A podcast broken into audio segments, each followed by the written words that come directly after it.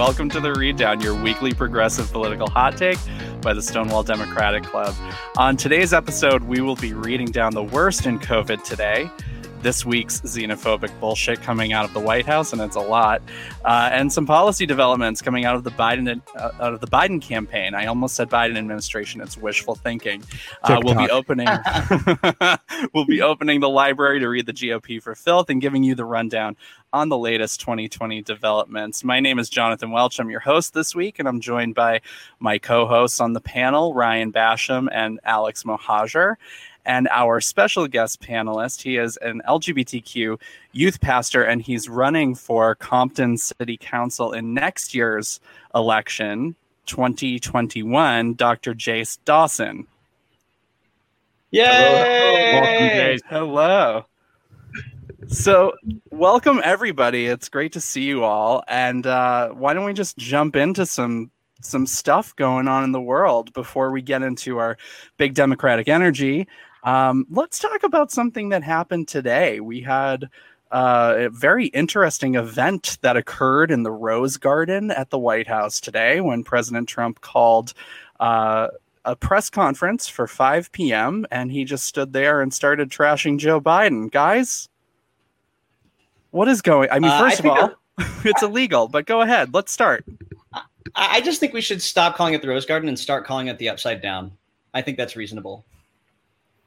It's not. It's like it's like it's like it's it's Earth Two. It's like what what's actually happening here. I mean, he's here's the thing about it being illegal though. Campaigning the way he is in this illegal fashion, there's no punishment for, so he can just keep doing it.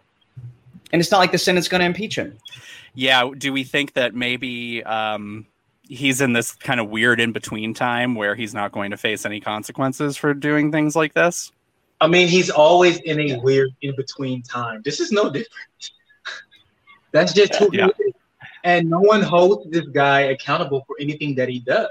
And he's wrong for nothing and right for everything. I, I can't comprehend it.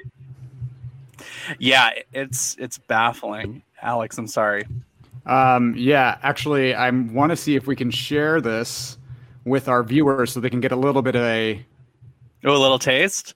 A little taste. Uh, I know I didn't get to watch it today, so this is going to be horrifying and probably delightful in an awful way.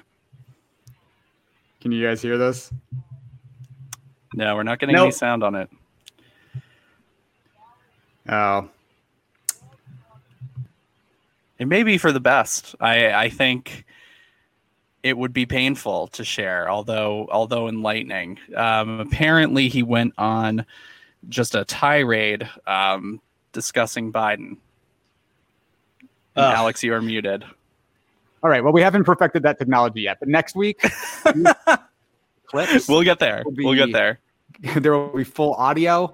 Oh yeah. Um, Trump was deranged today. Let's not like let's not and it's not even a surprise anymore. Like Trump being deranged should be shocking, but it's not. He's he's NSFW. He's effing deranged and he's been deranged. This isn't a secret, America. The dude has been deranged since day one. His inauguration was deranged. He's deranged today. He was deranged yesterday. He'll be deranged tomorrow. So people are all up on Twitter being like, this is crazy. Everybody watch. Like, I, I don't support watching his press conferences, but today I'm going to watch. And I'm like, why? What's the difference? He's crazy yesterday. He's crazy today. And if you're still voting for him, so are you. Well, and the reason why, um, I mean, I told you I was crunchy we, today, guys. you're crunchy, and I'm I'm I'm glad we're really getting into some crunchy, salty times with you. but we have an hour, so um, but what what I think he was doing is he called this press conference because he wanted to talk about. He called a press conference because he wanted to talk about China, and instead he started you know going going off the rails because Biden this morning made a really clear, cohesive um, speech on on economic policy and on what he's he's proposing to do when he becomes president to get us out of the current mess that he's in. So clearly, there's a little bit of uh, reciprocation for doing something like that. So he's like, yeah, he's like, it's like he saw that plan and he was like, "Holy fuck." I need to like take this guy down, and I don't have a plan, but I do have like five to 10 words. So I'm going to use them over and over again to trash this guy. And hopefully that'll win me some points. I mean, but this is coming from the same guy who like brags about how well he did in like that, um, that aptitude test, that cognitive aptitude test that's meant to be like the baseline detection for mental health or for uh, cognitive issues where you where you have to do things like remember five words and he and he brags about remembering the five words he's not that's not special it's not special. I'm over it. I just we got about like 110 days left of this. Okay. Well, November is coming. Yeah. November is coming.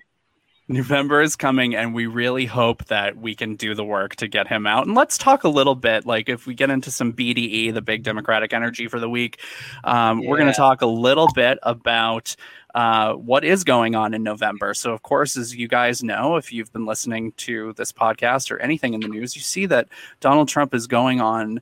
Uh, a, on another tirade and and committing a war against vote by mail.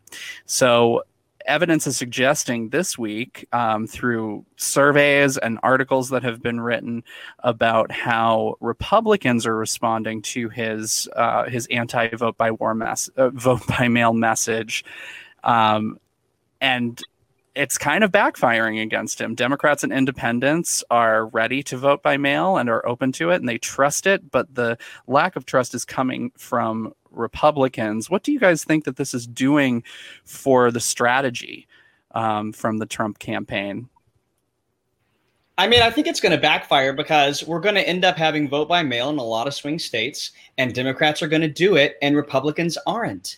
It's a it's effectively killing momentum from his base, which is awesome. So as long as we get vote by mail through the swing states where it really matters, I'm fine with him going on a tirade about it because it means his people won't vote. That's fair. I, yeah. I don't know. I honestly don't know. I feel like it's all crazy and deranged, and we know that the campaign is insane in and of itself. So I wouldn't be surprised if this backfired against the Democrats, to be honest with you. I'm for vote by mail. I think it's uh, the smart and safe thing to do, vote by mail. Um, but his analogy as to why his base should not vote by mail may be uh, damaging in our November election. I mean, look at what happened with Bush and Gore. The Supreme Court made that decision. So it would not be lost upon him or many of the Republicans to send us to court throughout January, February of the next year, claiming victory when victory is definitely not theirs to have. You know, we've seen the giant fall on September 11th. We saw this man become elected after losing by what, 3 million votes. We've seen the worst of the worst our nightmares have truly come true, even in this pandemic. So nothing would surprise me when it comes to November 20. And look, yeah. here's the thing, though. Let me just chime in to say that voter fraud is not a thing.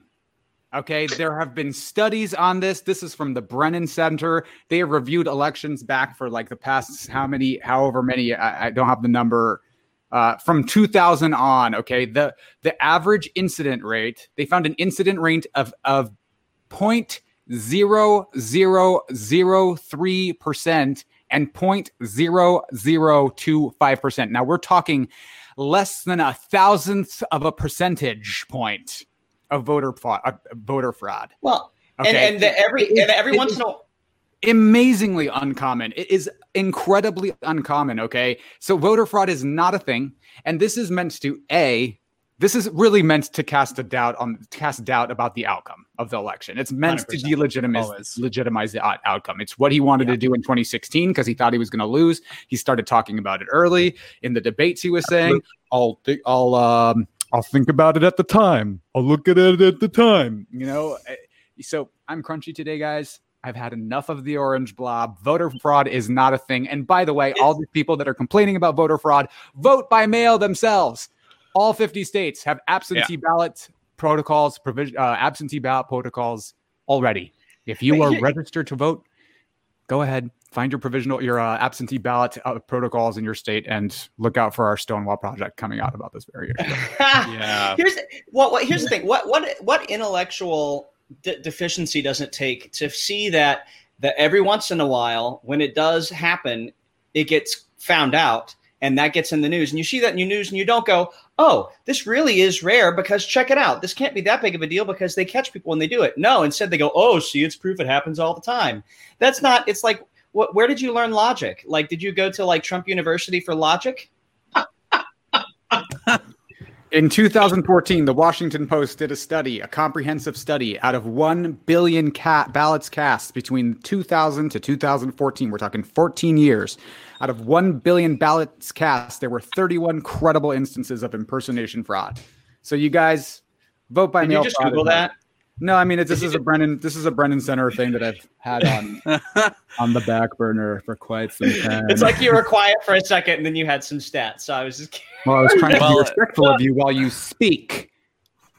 thank you sir i appreciate it I love the respect that we feel for each other here on this panel. And I will say that, anecdotally speaking, there was, um, I think it was a Daily Show interview where uh, somebody got a woman who was. No, it was somebody who was waving uh, a Trump flag on a street corner, and uh, and the the guy approached her, started talking to her, and she said, "Well, yeah, of course, voter fraud's real. I know because I I voted for Trump twice, and I'm on probation for it." So there are people who uh, it, it, it what what is the messaging here? I don't know. If I can find this clip, I will share it with you guys. It is mind blowing.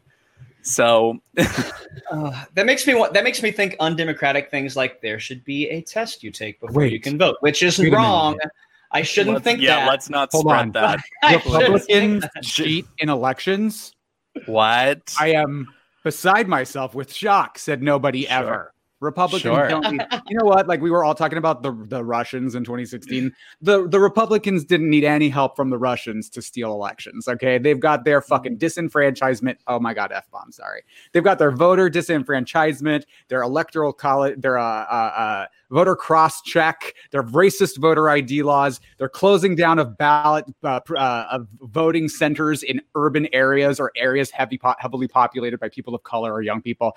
They've got their voter suppression on lock. It was a it was really sort of a farce, a red herring, if you will, to assume that the Russians had that the Republicans needed any help stealing 2016 from the Russians. Yeah, So like they're they basically scapegoating, right? Like they're just using that as as an excuse, and we're seeing it, right? We're seeing it in primary elections that are happening um, all over the country, and we'd be remiss if we didn't mention that tonight um, we're awaiting results uh, for primaries in Maine, where we get to see if uh, Sara Gideon, who is the current House Speaker in Maine, will get to take on Susan Collins for the Senate seat. I have a lot of friends in Maine; they all told me that they voted for Sarah today. Very exciting. Um, also in Texas, where Alex Mohajer just drove from, uh, you you have a primary happening there to see who's going to take on John Cornyn. If it's going to be, um, it looks like MJ Hegar has kind of been the the candidate in the lead there. It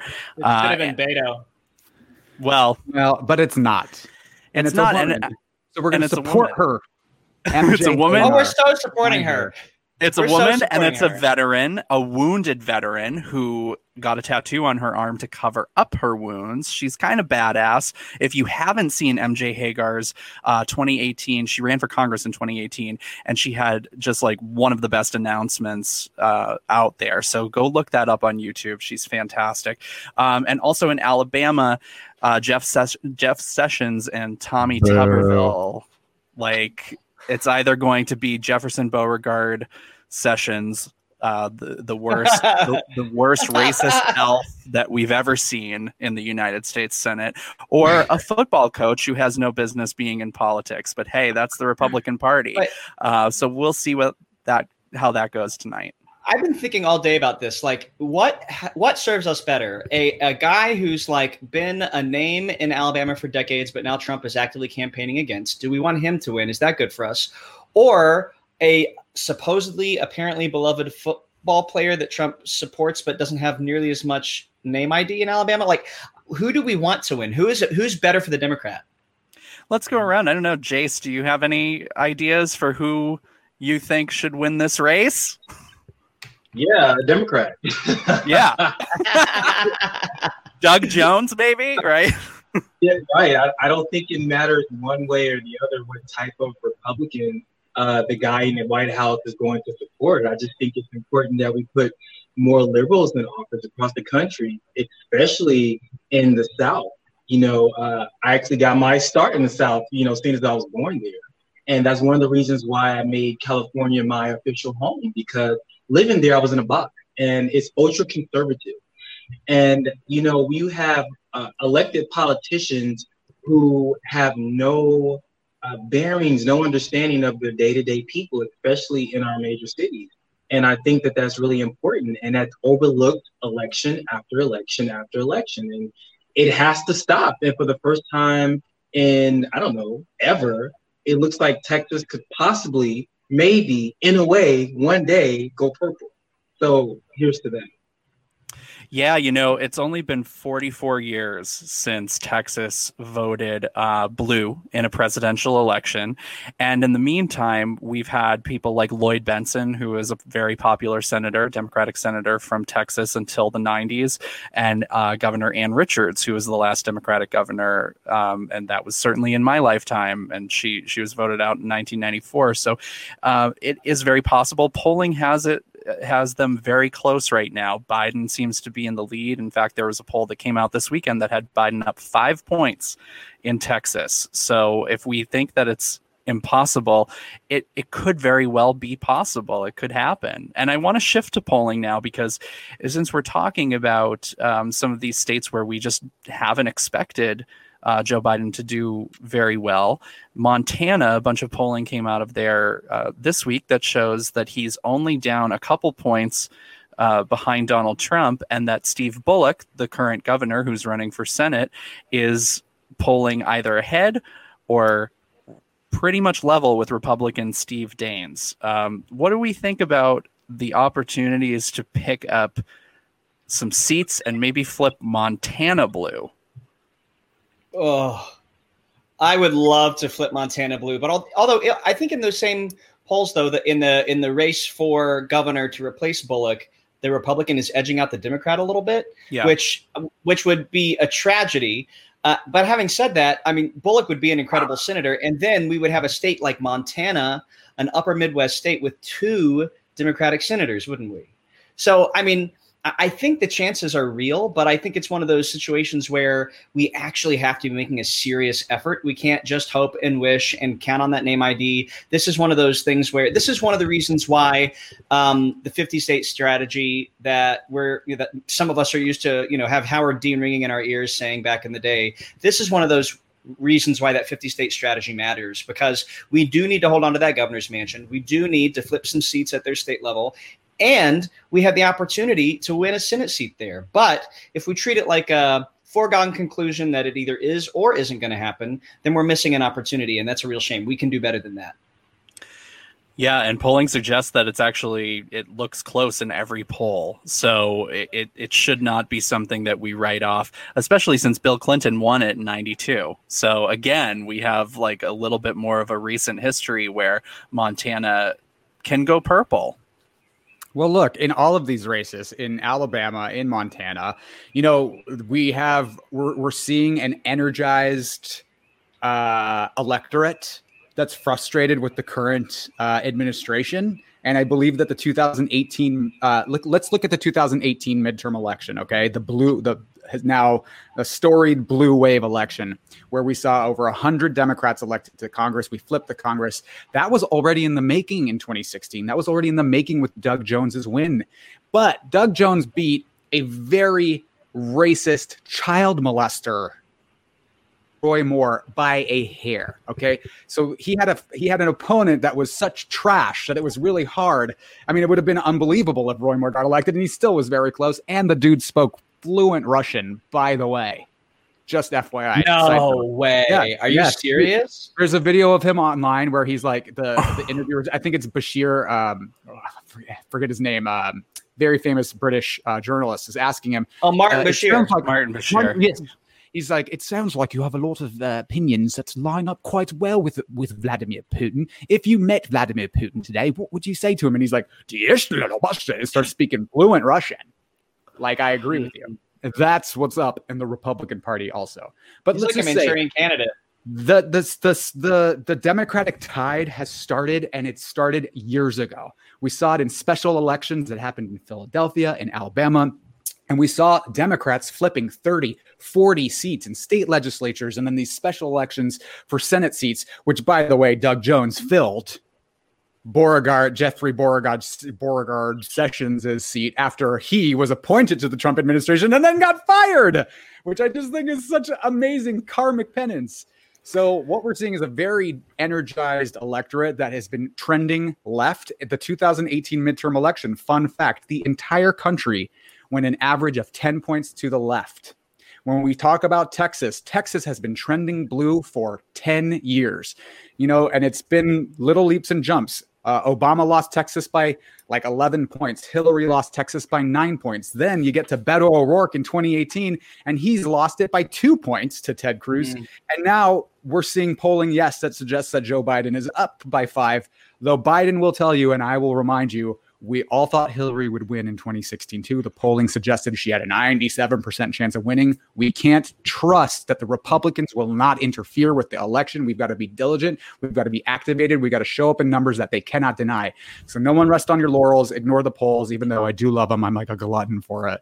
I, I mean, but also, there's like you know we have to be ready for that 11th hour surprise, which is which might be why Hillary Clinton isn't president now. But I mean, Ruth Bader Ginsburg went back into the hospital today. And if we think all these awful things are going to keep Republicans just at home this time, imagine, let's just say, imagine a Supreme Court justice dies or falls seriously ill right before the election. That could energize the GOP base in a way that completely undoes all of the erosion that Trump has done to his own base. So so we can't take any of this for granted. No matter how much better the polling quality is this year than it was 4 years ago, no matter how much better it looks than it did 4 years ago anyway, we have to keep our eye on the ball. And not just in November, there's going to be a senatorial runoff in Georgia in January.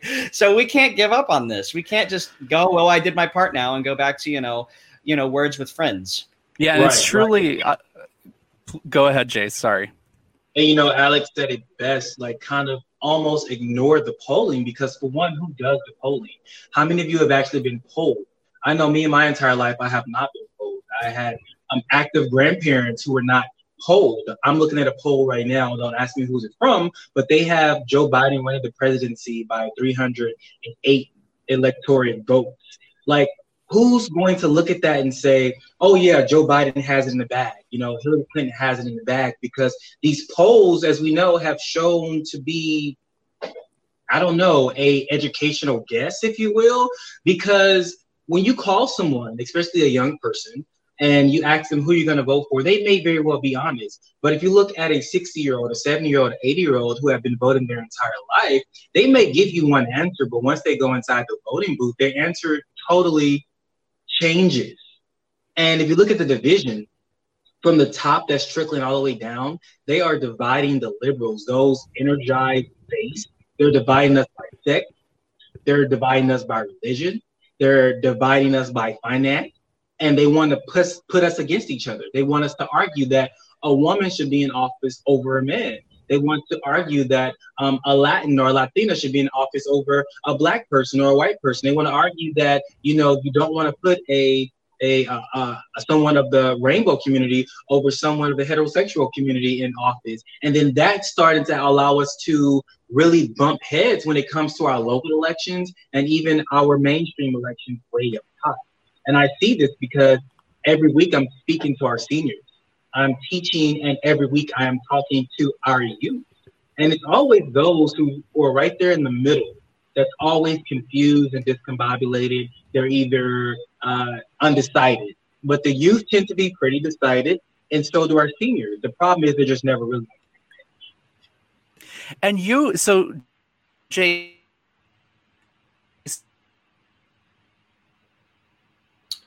Oh no! Do we have a connectivity issue? I can hear you now.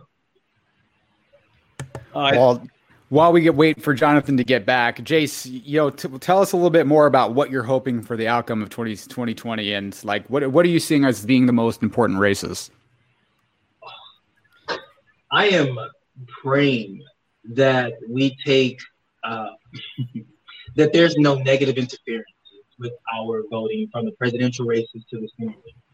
It would be just a great pain lifted off of my shoulders to have Biden elected as president with the first vice president female in office, along with the majority of the Senate and the majority of the Congress. Like, right? Because it is important, as you stated earlier, that we place uh, someone in the Supreme Court that's more liberal than not.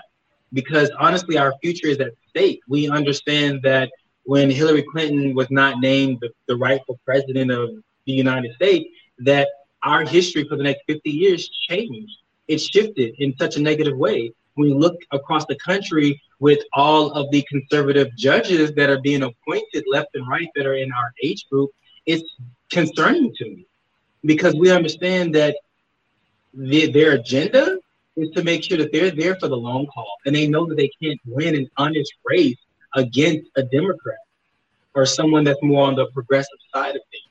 So my hope is that our base will not only go out and vote for the president, but also vote for the president to have support. And that's both houses of Congress and including our local level, uh, city council as well. Um, I just want to share with you that I just got an alert on my phone. Um, Jeff Sessions is projected to lose his primary tonight. Wow. Can you believe that? Can't. No. I'm just, I'm blown. What a I'm just, downfall. what a downfall. Poor guy. I just, I mean, I'm not just really, blown but- away.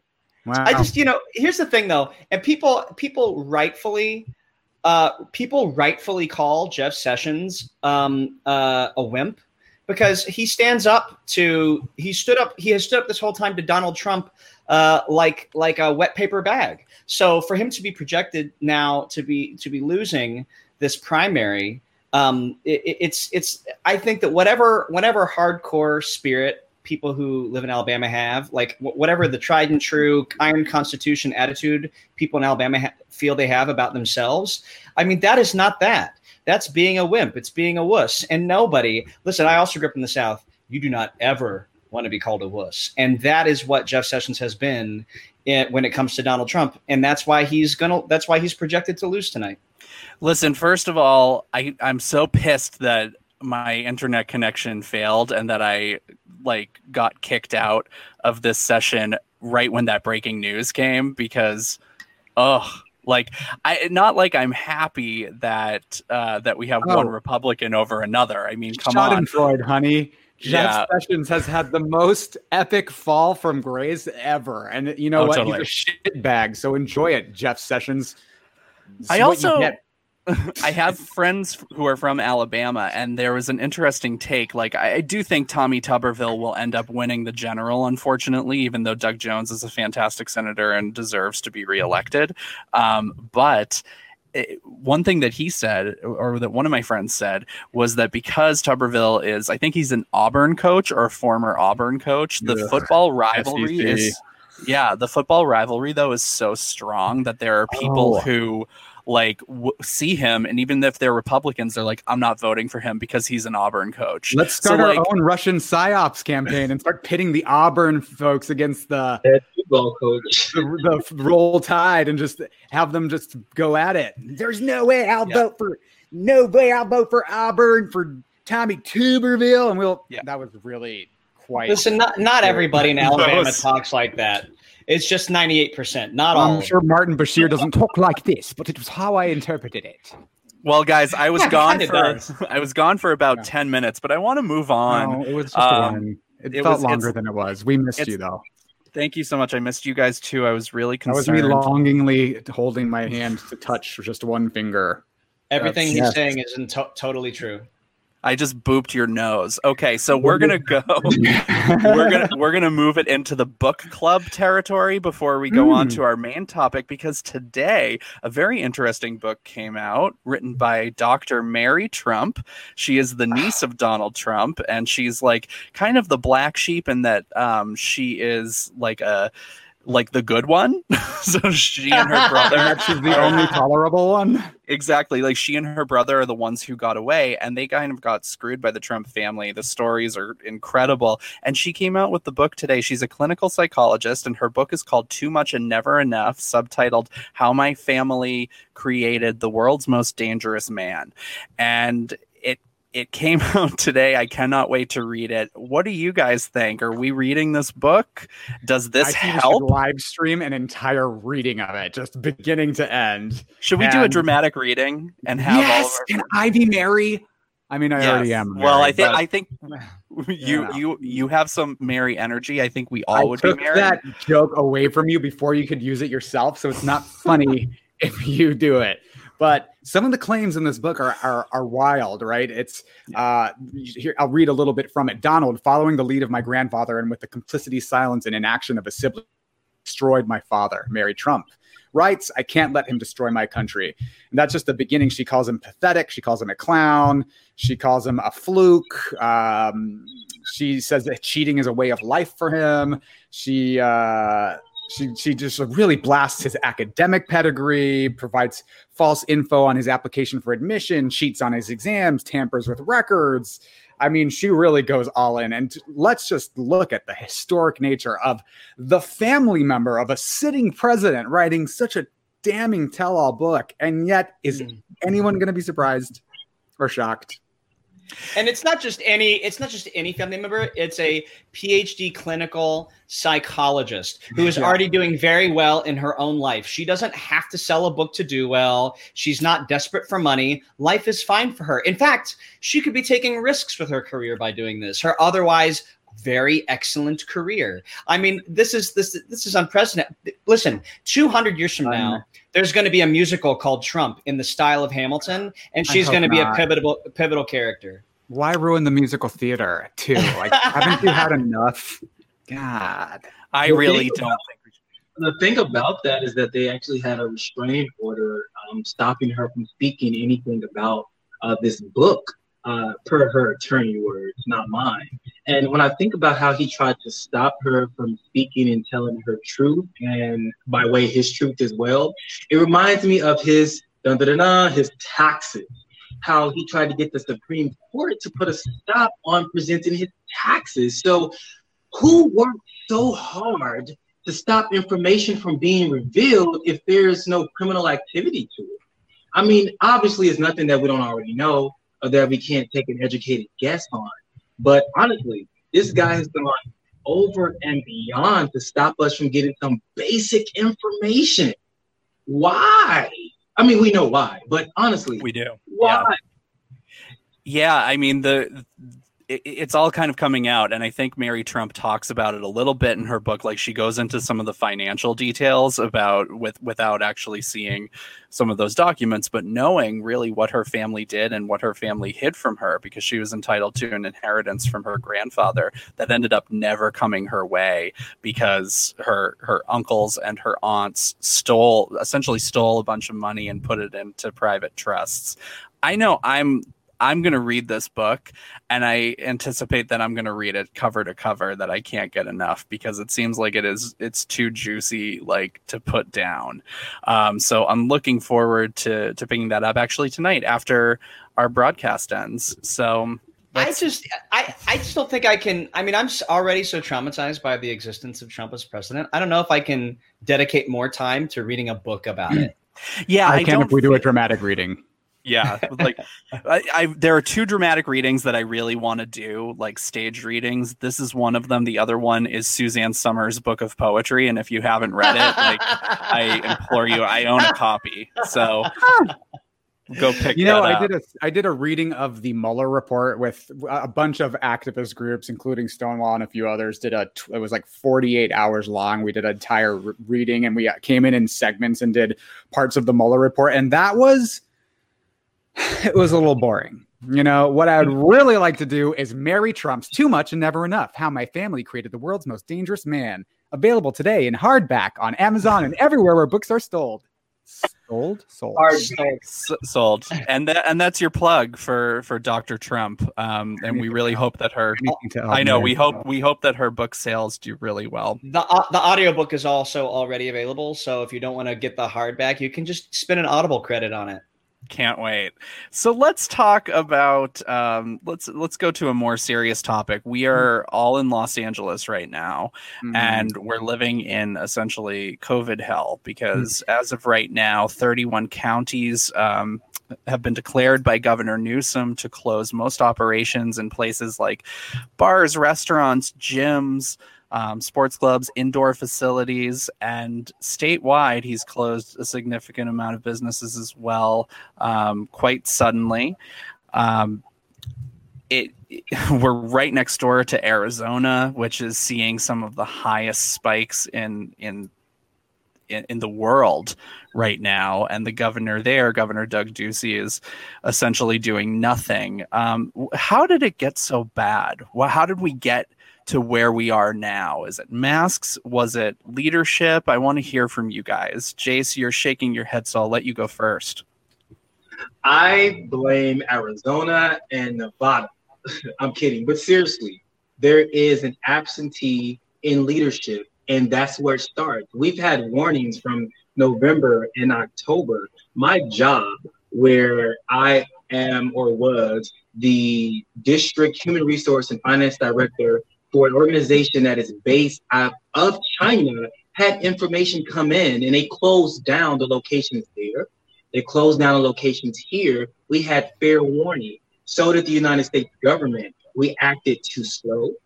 We were not on the same page as how to move forward in protecting our country. We should have shut down those borders right away and made sure that everyone was, well, we didn't have the testing at the time, but that everyone was isolated as they were re entering our country. And California was on a great path up until recent, but I blame the lack of leadership and the and, and all the other uh, governors and even some of the senators in the neighboring states. Uh, actually, all of the states. Uh, I think that we need a nationwide shutdown, a 14-day quarantine, so we can get a hold of this virus. It is ridiculous that we have so many lives that are impacted by this pandemic. When you have second and third world countries that are thriving past this pandemic at this point, why can't we, uh, the United States of America, right, a for-profit country when it comes to our medical world, can't get a hold of this? And we're still having this debate about healthcare for all. I am dumbfounded by it. And, and, and every day that I wake up and I'm looking and I'm reading my tweets and, and I'm, I'm looking at the news and I'm getting my information, I am continue I'm continue to be dumbfounded. I don't understand how we're able to operate in this way. Right. So clearly, we're we're lacking leadership from the federal level, which is exactly why uh, why we're having this issue because we're leaving it up to the states. And uh, while this is happening, and while several states are seeing these huge numbers, these spikes, where just the the focus for COVID nineteen is really on the United States worldwide. Uh, the Trump administration is spending time putting opposition research out there on Dr. Anthony Fauci, who's really the only person coming out of uh, out of the White House who's talking any sense, who really you know who we can trust. Um, how how do we fix this? Like how Well, do we how do we make it better? I th- I mean, somehow we've got to communicate to people that uh, look, the EU has 100 million more people in it than the US does, and yet somehow the state of Arizona alone has more new cases than the entire EU. And I'm not sure that's reaching everybody. I think the way that we fix this is find a way to get that kind of news to everybody uh, in this country, everybody in the middle, the kind of people who are going to make the decision about this election in November. Those are the folks who need to know these true, hard, indisputable facts. So, you know, I think it's podcasts like this, but I also think it's like talking to people that we al- we already know that we avoid having political conversations with because it's uncomfortable, but we need to do it anyway. I think we need to like.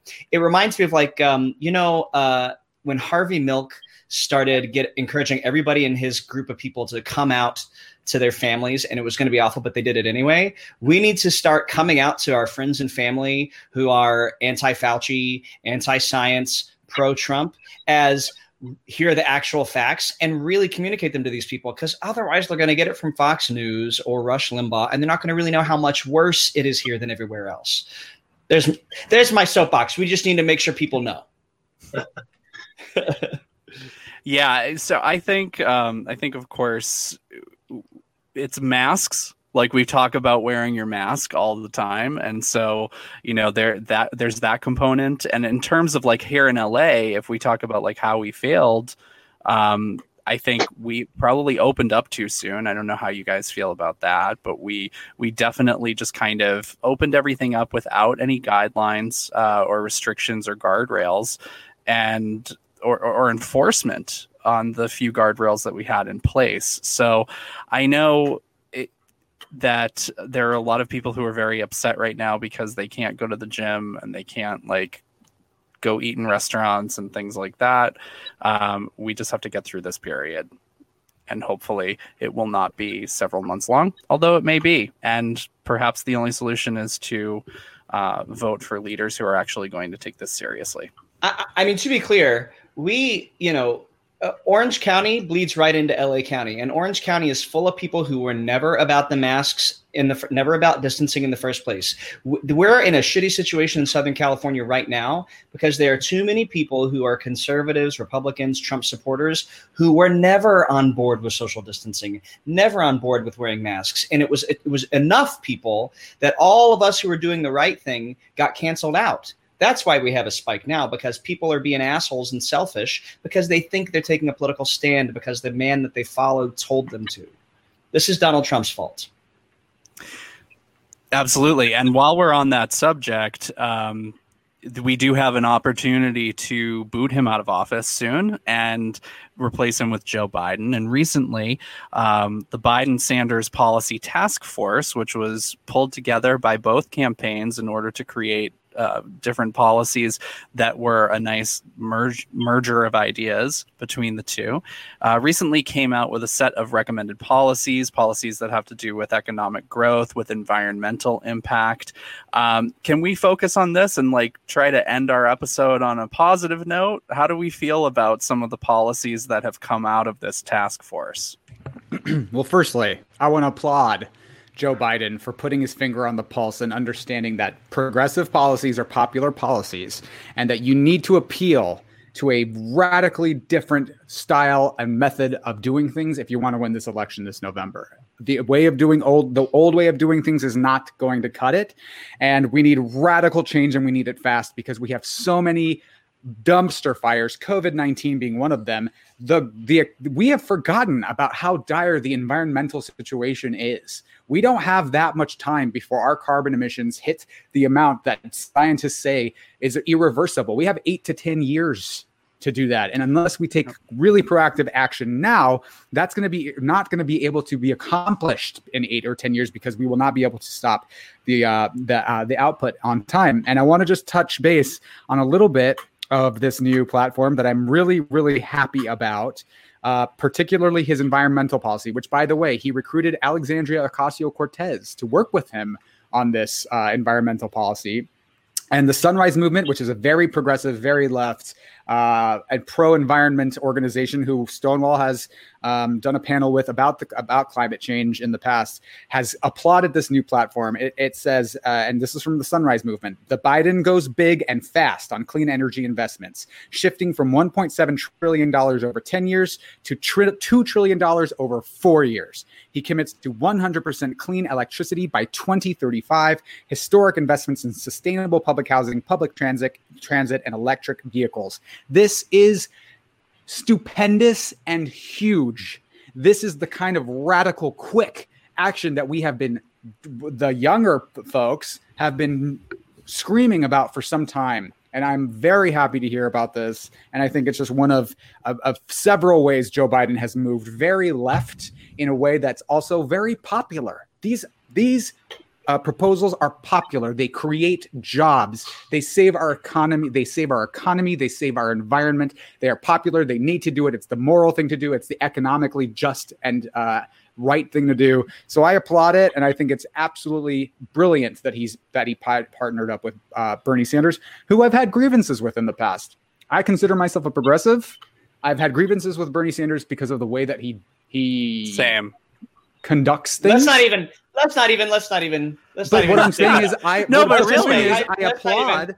Well, no, Yeah, but I, the point but- is, I applaud yeah. this merger, and my Yeah. grievances with him aside, I am 100%. thankful that he is on board and recruiting his people and not doing the same thing he did in 2016. 100%. will Yes. just, Yeah. uh, Well, yeah, yeah. And because I love polling so much, a recent poll came out that said um, 87% of Sanders supporters were voting for Joe Biden, and I think only four for Donald Trump. And those numbers were very different in 2016. So this is really good news. And for those who may not be on board, this is this is the kind of movement that's going to get people on board. That Biden is really moving far left. He's he's creating FDR like policies to get us out of this depression, to get us out of this pandemic.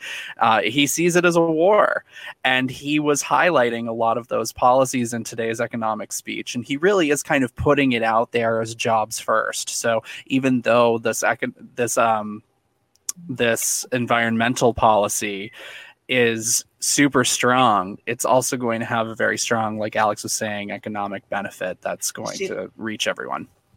That's why Joe Biden is the right person to sell this plan because Joe Biden is from coal country. Joe Biden is from he's from the Rust Belt. He gets that, you know, people we talked about this I think last week. People who live in coal country have for a lot of them their options for a career are to make decent money and decent enough money to live on are go work in a coal mine and die from you know uh, black lung or sell drugs.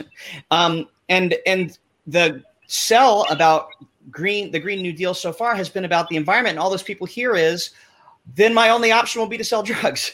So you know joe biden can go in there and make it about jobs first. It's like it's like you know when you're a kid and you really want to have spaghetti, but your mom wants you to have green vegetables. So she chops up some broccoli and mixes it all in there, and you can't really tell because of the red sauce. That's what Joe Biden is doing. He's he's putting the stuff that we really need, that our planet needs, that our society needs, in terms that are easy to digest for people who are really only thinking about the thing that matters most to them, which is it's the economy, stupid. They need good paying jobs. Making it about jobs is going to make it sellable where we haven't been able to sell it in the past. And all of these things touch each other, right? So the economy, the With- with environment, complete consent. health, yeah, healthcare.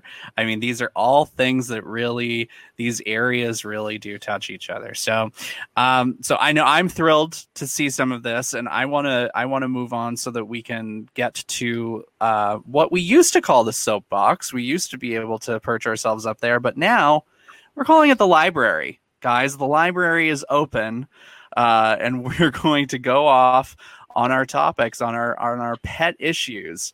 And for this, I'd like to go to our guest first. I'd like to go to Jace. Do you have um, something, a soapbox moment that you'd like to bring to the library? Yes, absolutely.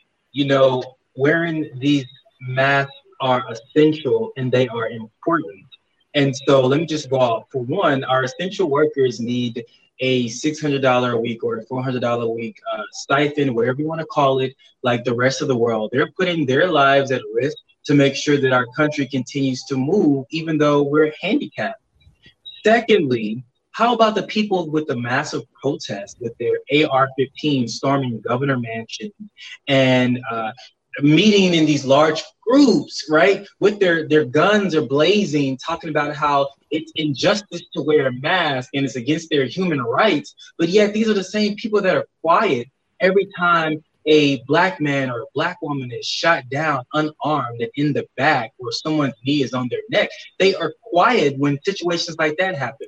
Or when the president gets up on his soapbox along with his Republican buddies in arm and talk about how one group is such good people, but you know, the Black Lives Matter people, and we'll get on that, are a bunch of criminals and, and thugs and terrorists because they are forming to make change where it's needed the most, right? And so you turn your attention toward people who are outright threatening violence, showcasing of violence to some. Because to me, if you are out with a gun in your hand, it doesn't matter to me. It just seems like a level of threat. versus people who are coming together to do what they what is in the Constitution for them to do, which is protest. Now, Black Lives mm-hmm. Matter. I want to touch on this because you know a lot of people are not in kind with me when I make this statement, but I believe that some that say all lives matter, but all lives can't matter until Black Lives matter, and all Black lives, all Black lives can't matter until all Black lives matter, and that's referring to our transgender brothers and sisters, our non-binary siblings, and everyone from our LGBT plus spectrum. That just really grinds my gears how we pick and choose what to stand up for and to sit down for. It grinds my gears when we have a community that's united on one issue, but divide on another issue that's just the same. How can you make a difference between the two? I can't understand that. That's one of the reasons why I've devoted my entire adult life to fighting for injustice, fighting against injustice, fighting for our seniors and our youth and our LGBT community. Because injustice anywhere is a threat to justice everywhere. And it doesn't matter of your, your background. If we're going to be united in unity and moving this country forward, we have to make sure that everyone is brought to the table, that everyone is able to eat at that table, and that everyone is protected, not picking and choose uh, choosing. I'm here to tell you that, you know, I am Jace Dawson. I believe that all Black Lives Matter and all lives can't matter until the LGBT Black Lives matter as well. And and that's a message. Then wear your mask, and that's a message of unity, and that's something that we all have to we all have to be together, and uh, and that is a very powerful message. And I love that you punctuated it with the mask thing because I'm the person who yells at everybody to wear their mask. Um, I'm going mask to. Karen. that's mask right, Karen. That's right. That's right. I am the mask Karen. Okay. Um, I'm gonna I'm gonna save the crunch for last, so I want to go to Ryan next. okay, so here's the thing. Um, uh, all members of Congress who aren't, um, you know, like quarantining themselves are going to be back in their offices by July 20th. Um, supplemental unemployment insurance runs out on July 31st. There's already a lot of discussion about more stimulus money coming through for for companies, um, for corporations, and and and all this and all that. But it is not a foregone conclusion that included in this package will be the enhanced UI uh, being extended as well. There are people who there are millions of people in this country who are counting on that and will continue to count on that because what we see now is that this outbreak is getting much worse. And so I'm calling on everybody who's listening to this to call your senators and your your your your representatives. I mean, look, this is covered in the House; they're going to do it. But call your senators, and and and very importantly, get in touch with your friends and family who live in states that have Republican senators, and encourage them to call their senators as well. All it takes is a slim majority to move a bill through Congress that includes extending unemployment insurance enhancement through the end of the year. But if there isn't a groundswell of pressure to do it, it might not happen. So call your senators, even if they're Democrats, because they can use that information. Like senators can literally say, X number of my constituents called me supporting this. I have to push hard for it, even if they're Democrats. I mean, it's you're doing them a favor. You're giving them ammunition when you call them, but also reach out to those people you know in states that have Republican senators and and give them like the number that's on the screen right now. If you're watching the live stream, give them this number and just say, just call your Republican senators. Just call or go to their website and use the form on their website or send them an email. Just add to the tally of their constituents who want extended um ex- the ex- an extension of the enhanced unemployment insurance benefit. Just add yourself to that tally and get your friends to add themselves to that tally. That's how we get it done. That's how we save millions of our fellow Americans from potential homelessness, food insecurity. There are a million things that can go wrong for someone in, an, in a pandemic and a recession at the same time just because of money. So, this is one thing we can do for each other, regardless of, you know, we don't have to know the person personally. It's just something we do for our, our fellow Americans. Call your senators. Put that number in your phone right? Put that number in. It's 202 224 3121 for all of those of you who are listening right now and not watching. 202 224 3121. Put it in your phone. Um, It's a switchboard that will redirect you to your senators. So all you have to do is just call that number and you tell them where you live and they redirect you. Yep. It's 202 so easy. 224 3121. So easy. All right, Alex, the floor is yours. I got to brace myself. Hydrate. Okay, I need to take a sip because this is about to be a read. Uh, my uh, library is open today for a Karen. And I try to come to you guys every week with a special little doozy.